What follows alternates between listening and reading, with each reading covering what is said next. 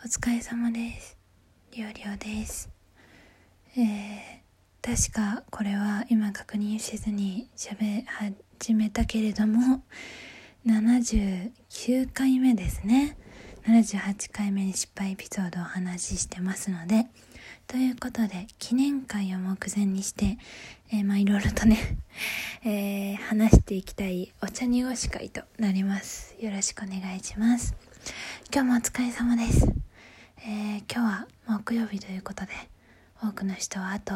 1日ですか？週末、最後仕事頑張ってください。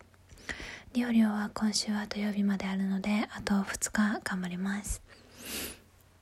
えっと、まず、えー、まあ、えー、3ヶ月目の時、9月にもちょっとお話ししたんですけど、10月13日で、えー、ラジオトークで投稿を始めてから4ヶ月が経ちました。えー、早いようで、早いですね。あのー、最近生配信もさせていただくようになって、ラジオの投稿っていうのが少なくなってきて、めちゃめちゃペースが落ちたんですけど、本当は3ヶ月で、本当に毎日やってたらもう特に100回越してるはずなので、まだね、80回にも到達していないということでね、お恥ずかしいんですけど、えー、無事に4ヶ月一応続けて、なんとなく毎日何かしらはこうツイートなり配信なり投稿なりできてるかなという感じがしております。えーまあ、本当にこれもね、お世話になってる皆様のおかげです。で、ツイートで、なんか話したいのに話せる自信がないみたいなことをなんか申し上げたかなって思うんですけど、いや、本当にこれあって、なんかね、え、私面白い話できるんかなとか、なんかそういう、なんか喋ることに対して消極的にこう、しゃべ自分の話を公開することに対して消極的になるタイミングがなんか波があるんですよ。今めちゃめちゃ喋りたいって時とえ今なんかえ今の私なんか喋るテンションじゃなくない？みたいな時があってそういう時は大体あのおだおだててもらったり褒めてもらったり甘やかしてもらえると調子乗り始めるんで、調子乗ってまたこうね、波が上に、こう調子が上に上がっていくので、ぜひね、えー、いつも聞いていただいてる方には、りょうりょうが、ちょ、りょうりょうが、あの、調子良くなるような、調子に乗っちゃうようなリアクションお待ちしております。よろしくお願いします。はい、ということで、えー、そうですね。80回目前っていうことと4ヶ月やってきたよっていうことで本当にいつも聞いていただいてる皆様にはねのおかげですんで本当にいつもありがとうございますそんであと画像も用意してないんだけど、えー、累計のフォロワー数も77とかをなんか指してましていや100人に大体だんだんだん近づいてきたなという感じで、まあ、今後もやっぱり生配信でフォロワーは伸びやすいのかなというイメージはありますけれどもまあでも結局はこの投稿したラジオを聞いてもらわないともなんかね意味ないのでもっと聞いてもらえるラジオも投稿できるように頑張りたいなと思います。毎回こういうこと言ってますけど毎回自分にも言い聞かせてるんでね。はい。そんな感じです。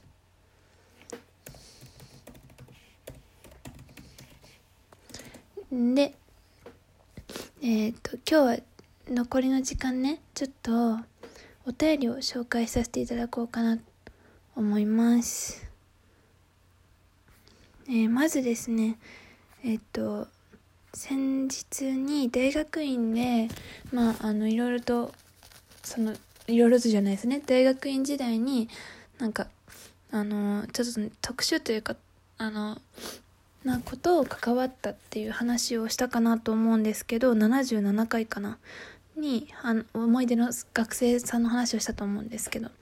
その、えー、回についての P 坊さんからのお便りいただきましたので読ませていただきたいと思います。大学院時代のお話拝聴しました僕の親戚にも似たような男性がいて彼は農業系の大学を卒業後、森林、土木関連の職を求めて東北で公務員になったのですが、職場での意思疎通能力に問題があり、加えて生まれ故郷と縁もゆかりもない土地での新生活だったこともあって、1年経たずに退職を余儀なくされました。聞いた話では病院で診断を受けたところ発達障害の傾向があり職場での勤務には必要がないレベルだったけれどどうも最終的に彼の上司勤務先側が退職へ導いたらしいです。今は実家に戻ってアルバイトをしていますが親戚としてはせっかく自分の好きな分野で公務員になれたのにもったいないなと感じますしもっと本人が頑張れなかったのかなとも思います。りょうりょうさんの後輩の方、もし障害だとすれば、診療が必要な深刻な話になるのかもしれませんが、成績もいいいいということですし、僕の親類と同じようにならないことを祈っています。ということで、ちょっと早口でバラッと喋りますけど、ちょっと鼻が詰まり気味でね、あの、な、あのね、長い文章読むとマジで鼻が詰まって、あの、ちょっと口呼吸気味なんで、あまりうまく、あの、喋りながら呼吸が できないんですけどすいません。なんかピーボーさんの知り合いにもなんか自分が学生の時に大学院の時に関わった学生さんとなんか似たような方がいるいらっしゃったということで、まあ、ちょっと親近感も 失礼覚えるんですけどお便りありがとうございます。まあ本当に障害だった場合頑張る頑張らないじゃない場合もあるのでやろうと思って無理だったりそもそも周りが退職に導いたってことは導いたって、まあ、何があったか全然わかんない。こっちにはね推察とか想像とかするしかないんだけど周りがそもそも理解したりとかあの歩み寄ろうとしてたのかどうかっていうところもあると思うしそういうなんかあのー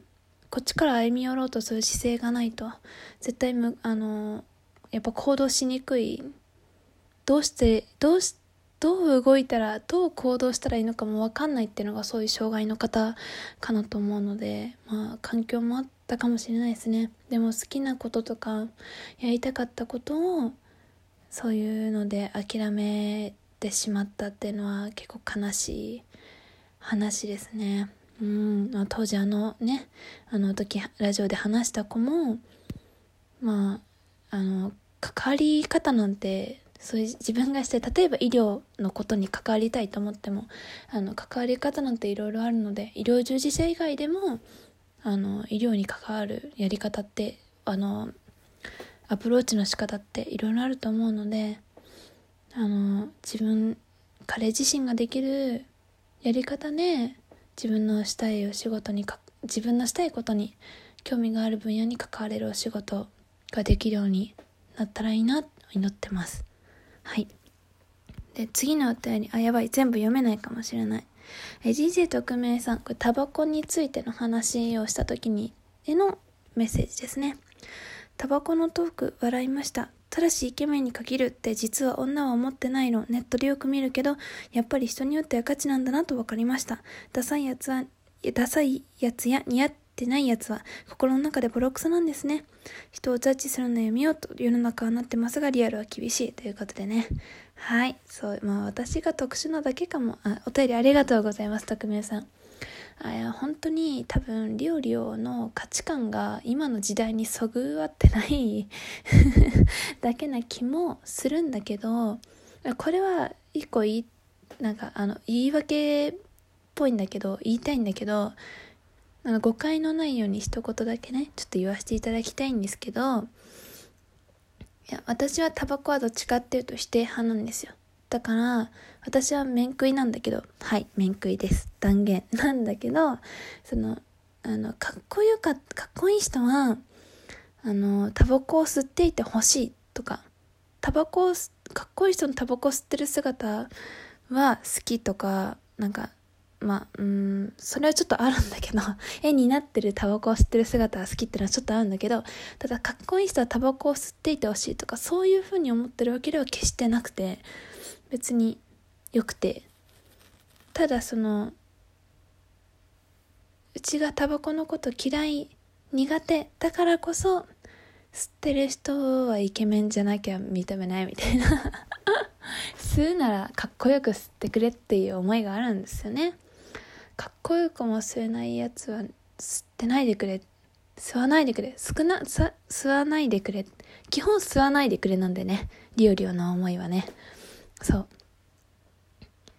あのタバコによタバコは基本的にマイナスなんで。マイナスなんですよ。誰かがなんか動画でどっかでなんか見たけどあのタバコは基本的に要素としてはマイナスに働くんですよ。ただタバコを吸ってる人がモテるという傾向は世の中にはあるみたいなんですけどそれはもともとのその人のタバコを吸うような人の基礎点が高いからタバコでマイナスになってもプラスが大きく残ってるからモテる。っていう理論を聞いたことがあって確かにって思ったことがありますね。だかかっこよくタバコ吸ってる人はそれ以外もいろんな魅力的な部分があってトータルして結局タバコ吸っててもプラスになるからモテるんだっていうのをが分かってつまりタバコは良くないってことなんですよ。だタバコを吸ってなかったらもっと点数は高かったはずだからとか思うので。タバコは苦手です。はい。そういうことですはい。えー、待って待って、まだお便りももらってたのに。やばい、全部読めなかったんですけど、とりあえず今回はこの辺で2通のお便り紹介させていただきました。ありがとうございます。まだ Google フォームの方にもお便りいただいてますので、また次回紹介させていただこうと思います。長々と 聞いていただいてありがとうございました。それでは今日もお疲れな、あ、なんだっけ。挨拶忘れた。それでは今日もお疲れ様でした。りょうりょうでした。おやすみなさい。またね。